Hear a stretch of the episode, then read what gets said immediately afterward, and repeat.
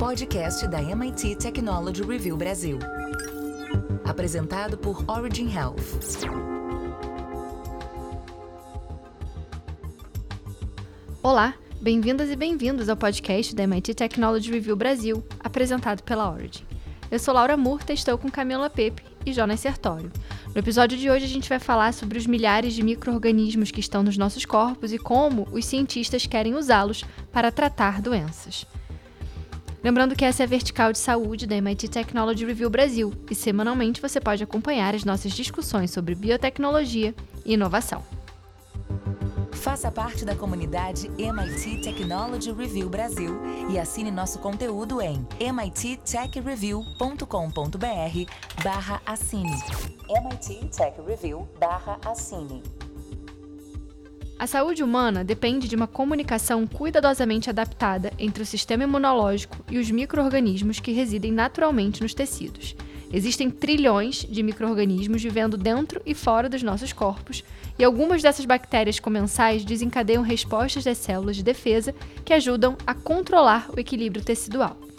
Recentemente, cientistas descobriram que talvez possamos modificá-los para nos ajudar a tratar doenças após terem alterado os genomas de algumas dessas bactérias que vivem na pele, basicamente criando um microorganismo que pudesse prevenir ou tratar o câncer. Parece funcionar em camundongos e testes em humanos estão por vir.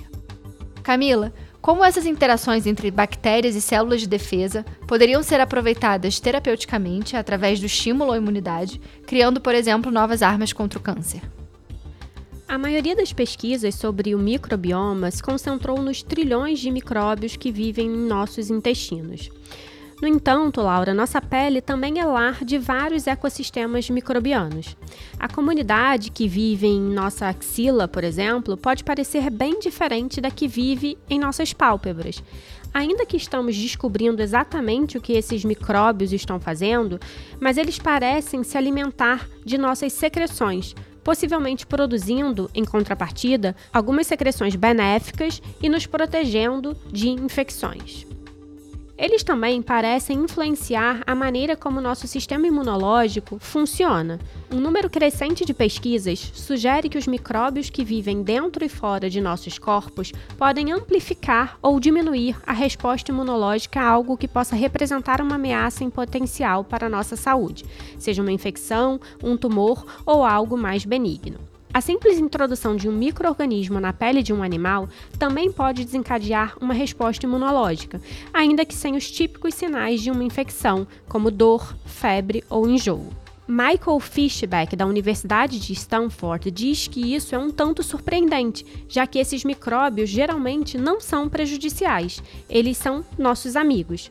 Adicionar um microorganismo à pele de um camundongo, por exemplo, pode ter um efeito semelhante ao de se administrar uma vacina no mesmo animal, segundo ele. Fishback e sua equipe se perguntaram se poderiam aproveitar esse efeito a seu favor e ajustar a resposta imunológica nos organismos. Os pesquisadores iniciaram a investigação escolhendo um micróbio considerado um membro do microbioma humano e comumente encontrado em nossa pele, o Staphylococcus epidermidis, que normalmente não causa doenças. Os microorganismos usados foram coletados atrás da orelha de um voluntário humano, em seguida, esses micróbios foram modificados com a inserção de um novo gene neles responsável pela codificação de uma proteína encontrada na superfície de algumas células cancerígenas. A ideia é que, se o sistema imunológico modificado gerasse células que reconheçam o micróbio, então essas células também reconhecerão os tumores. A equipe então aplicou esses micróbios modificados em camundongos, esfregando-os com o auxílio de um cotonete sobre as cabeças dos animais. Outro grupo de camundongos teve amostras de bactérias não modificadas espalhadas sobre eles. Em ambos os casos, os micróbios rapidamente se instalaram na pele dos camundongos, segundo o pesquisador. Para dar prosseguimento ao estudo, também foram injetadas células de câncer de pele no organismo dos animais. Essas células foram retiradas de outros camundongos que tinham câncer, então elas tinham a proteína-alvo em sua camada externa. E Jonas, o, e o que aconteceu logo após a injeção dessas células de câncer de pele nos animais? Como as descobertas desse estudo ampliam o potencial da imunidade induzida pela microbiota em relação à defesa do organismo contra o câncer? É possível desenvolver novas terapias personalizadas dessas bactérias comensais contra outras doenças humanas? Bom, Laura, nos dias e semanas seguintes, essas células cancerígenas se transformaram em tumores nos camundongos que haviam recebido o micróbio regular. Mas a progressão do câncer foi significativamente retardada naqueles que receberam o microorganismo modificado. Fishback menciona que dava para ver tumores enormes crescendo na lateral dos camundongos que haviam sido esfregados com Staphylococcus epidermidis normal, mas não dava para ver nada nos camundongos que receberam micróbios modificados. Ele ressalta que esse tipo específico de câncer é notoriamente agressivo e difícil de tratar em camundongos. Fishback recorda que a equipe ficou surpresa com a intensidade da resposta imunológica com esse procedimento. É surpreendentemente potente, considerando a leveza do tratamento em termos de intervenção terapêutica. O tratamento também funcionou em camundongos que já apresentavam tumores e que, após a aplicação desses micro-organismos modificados, tiveram uma diminuição de tamanho. As descobertas da equipe foram publicadas na revista Science. No entanto, Fishback e a equipe de pesquisadores ainda têm um pouco de trabalho pela frente antes de começarem a testar micróbios modificados em humanos.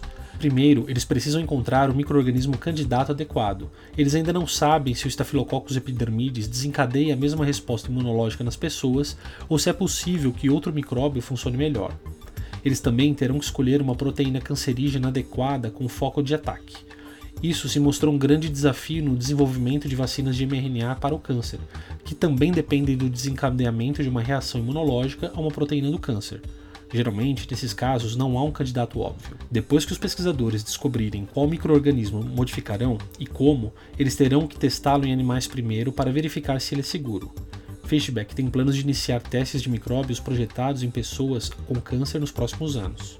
Embora a equipe esteja focando no câncer, as bactérias modificadas podem ser usadas para tratar outras doenças, como por exemplo as alergias.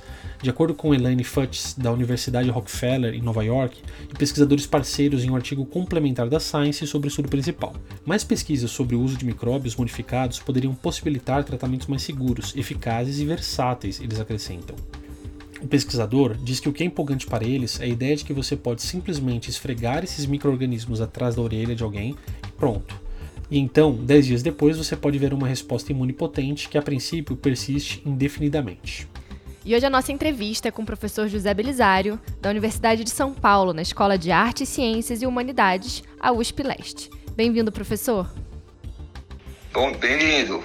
Obrigado pelo convite. Professor Belisário, o artigo ele traz essa pesquisa com uma modificação do Staphylococcus epidermidis para ajustar a resposta imunológica. Mas antes até a gente da gente falar especificamente sobre essa pesquisa, eu queria te perguntar qual é o histórico, né, de, de pesquisas com microbiota e essa interseção com oncologia, até antes da gente pensar em modificar os micro-organismos, porque a gente já ouviu falar muito de microbiota intestinal, por exemplo, mas essas pesquisas acabaram avançando para estudar micro-organismos de outras partes do corpo, né? Exatamente. É, o que aconteceu foi, claro, primeira, a primeira microbioma que foi analisado foi do intestinal. E depois partiram para as outras. A pele, por exemplo, microbioma da pele, estava muito simples de investigar. Então captava coleta de esfregaço da pele, identificaram. E agora, recentemente, começaram no pulmão. Pulmão, eh, foi, acabamos de escrever um artigo sobre microbioma do pulmão. É, microbioma da vagina e agora o fígado, que é esse a outro estudo que nós começamos a fazer agora, também aparece. Então tem os eixos de conexão, microbioma do intestino com o microbioma do fígado, com o microbioma do pulmão e com o cérebro. Agora, em relação ao câncer, a novidade foi que quando eles começaram a fazer o sequenciamento total, né, sequenciamento DNA dos tumores, encontraram lá sequências de bactérias. Então a novidade é que os, o próprio tumor, no microambiente, até dentro das células, também tem bactérias. Então é uma intra, né, intratumor. Os artigos falam isso agora. Eu vou te mandar até depois um artigo que revisa toda essa história, inclusive bem antiga, de como que os. Né, que já se sabe que algumas. H. pylori, por exemplo, uma bactéria do, do estômago que causa câncer. Então, agora estão mostrando que essas bactérias podem estar lá e as outras bactérias que em efeito positivo e negativo estão competindo. Perfeito, doutor José. Mas aproveitando e voltando, falando um pouco mais sobre essa questão do microbioma intestinal, queria que você contasse um pouco para gente quais foram as principais descobertas, os novos tratamentos que surgiram e que podem surgir a partir desse estudo.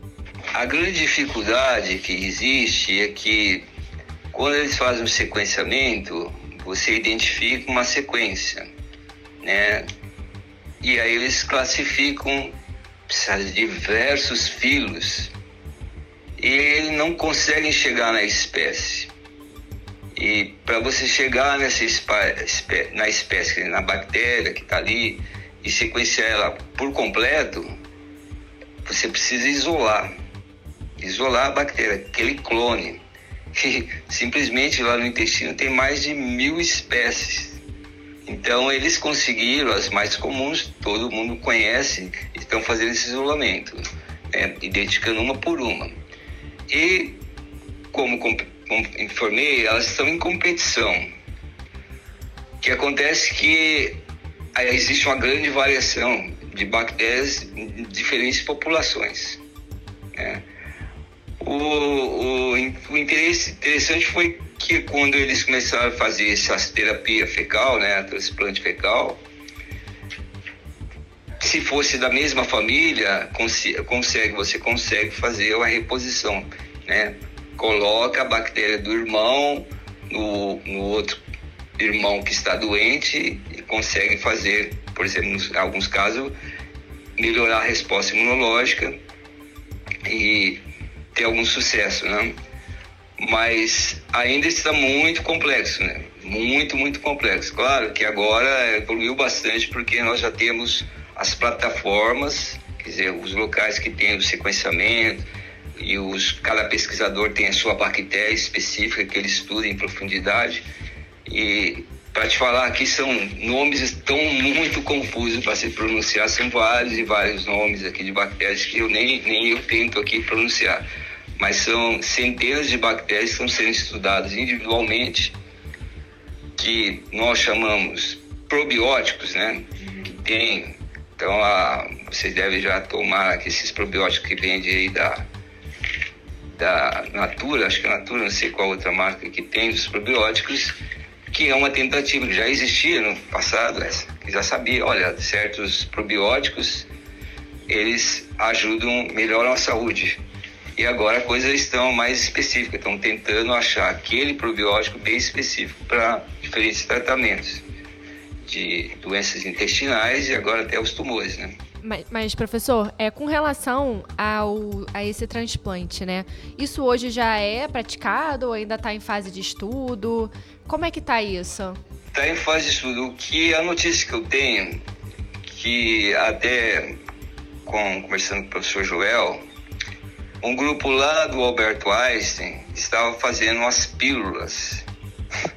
Então eles colocam as bactérias, inclusive no intestinal, da, da para transplante fecal, dentro de uma pílula.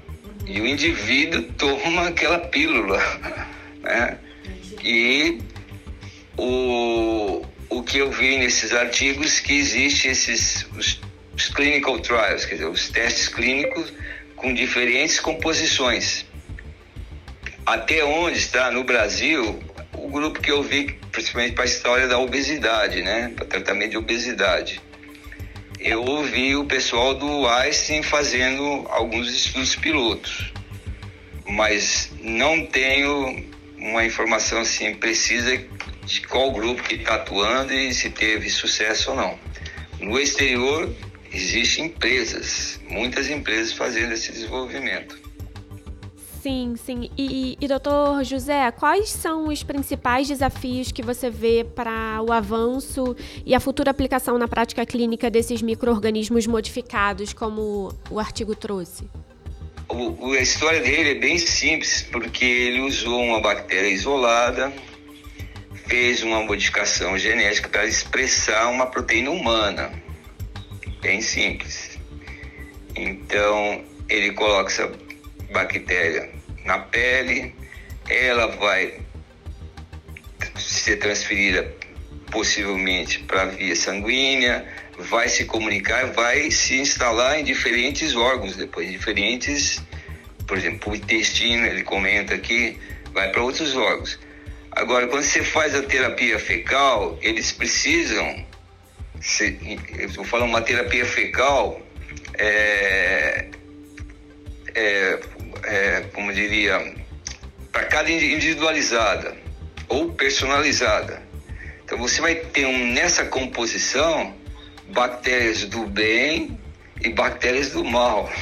Então, como que você vai, né? Quais são as bactérias? Porque elas precisam entrar em equilíbrio no órgão. Então, a gente tem no intestino todas as bactérias do bem e do mal e elas estão em equilíbrio, em harmonia. Então, aí que está a dificuldade, como escolher a composição mais correta com as bactérias que você precisa para cada finalidade né, terapêutica. Então essa é a grande dificuldade. Então eles no momento colocam nesses probióticos na composição quatro, cinco bactérias, bem simples. Só que lá no intestino são milhares e milhares. É, e outra coisa é se elas vão conseguir se instalar. É, o que acontece? É muito interessante essa história. Se você fizer uma refeição aqui no Brasil, você vai ter uma composição de bactérias no seu intestino, você comeu junto com a, a refeição. Se você for para a Alemanha, a, refeição lá já tem outra composição de bactérias, outras bactérias que vão estar tá te, é, é, entrando no seu organismo. Então é muito, é muito difícil ainda. Tem que harmonizar, né? isso está acontecendo. É, todos os centros de pesquisa têm que trabalhar com o mesmo padrão, com as mesmas bactérias é, acho que é o, é o futuro. E além da oncologia, é, que a gente acabou discutindo bastante aqui por causa do artigo, quais são as outras áreas que eles estão estudando a possibilidade de uso desses micro-organismos modificados ou até mesmo a microbiota intestinal, como a gente falou antes? São várias doenças, né? Se eu, comentei, acho que se vocês leram até, você já viu falar do autismo, eles acham que é por uma um distúrbio que a gente chama de desbiose de bactérias. Então, autismo, doença cerebral do cérebro, né?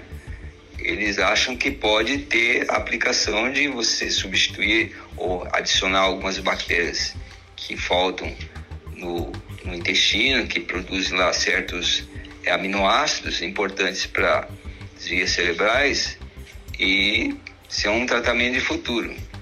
Mas, por exemplo, doenças do fígado, que acabei de revisar, do pulmão.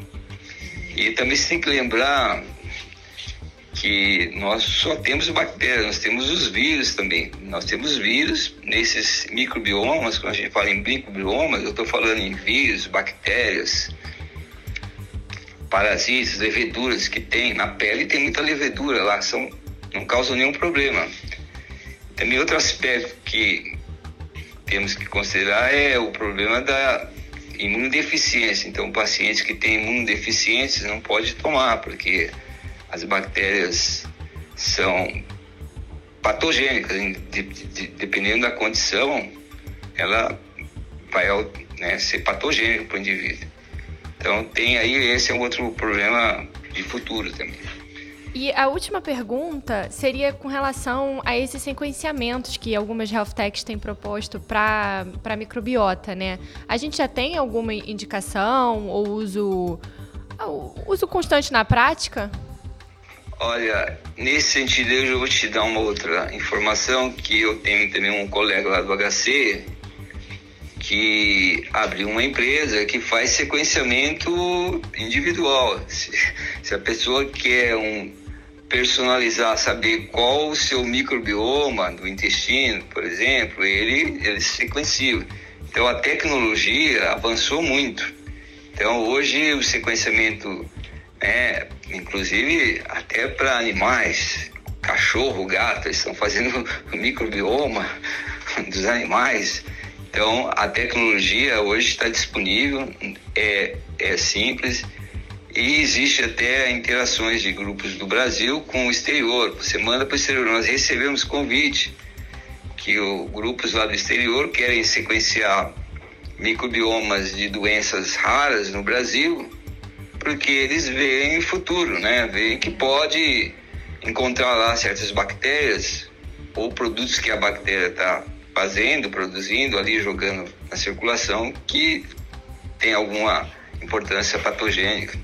Então, a, a, é, é, fazer o sequenciamento hoje e as bases de dados são várias e várias bases de dados, plataformas disponíveis para você consultar. Isso tem muito, muito na literatura. Professor Belisário, obrigada pela sua participação aqui no podcast. Foi um prazer. Obrigado vocês.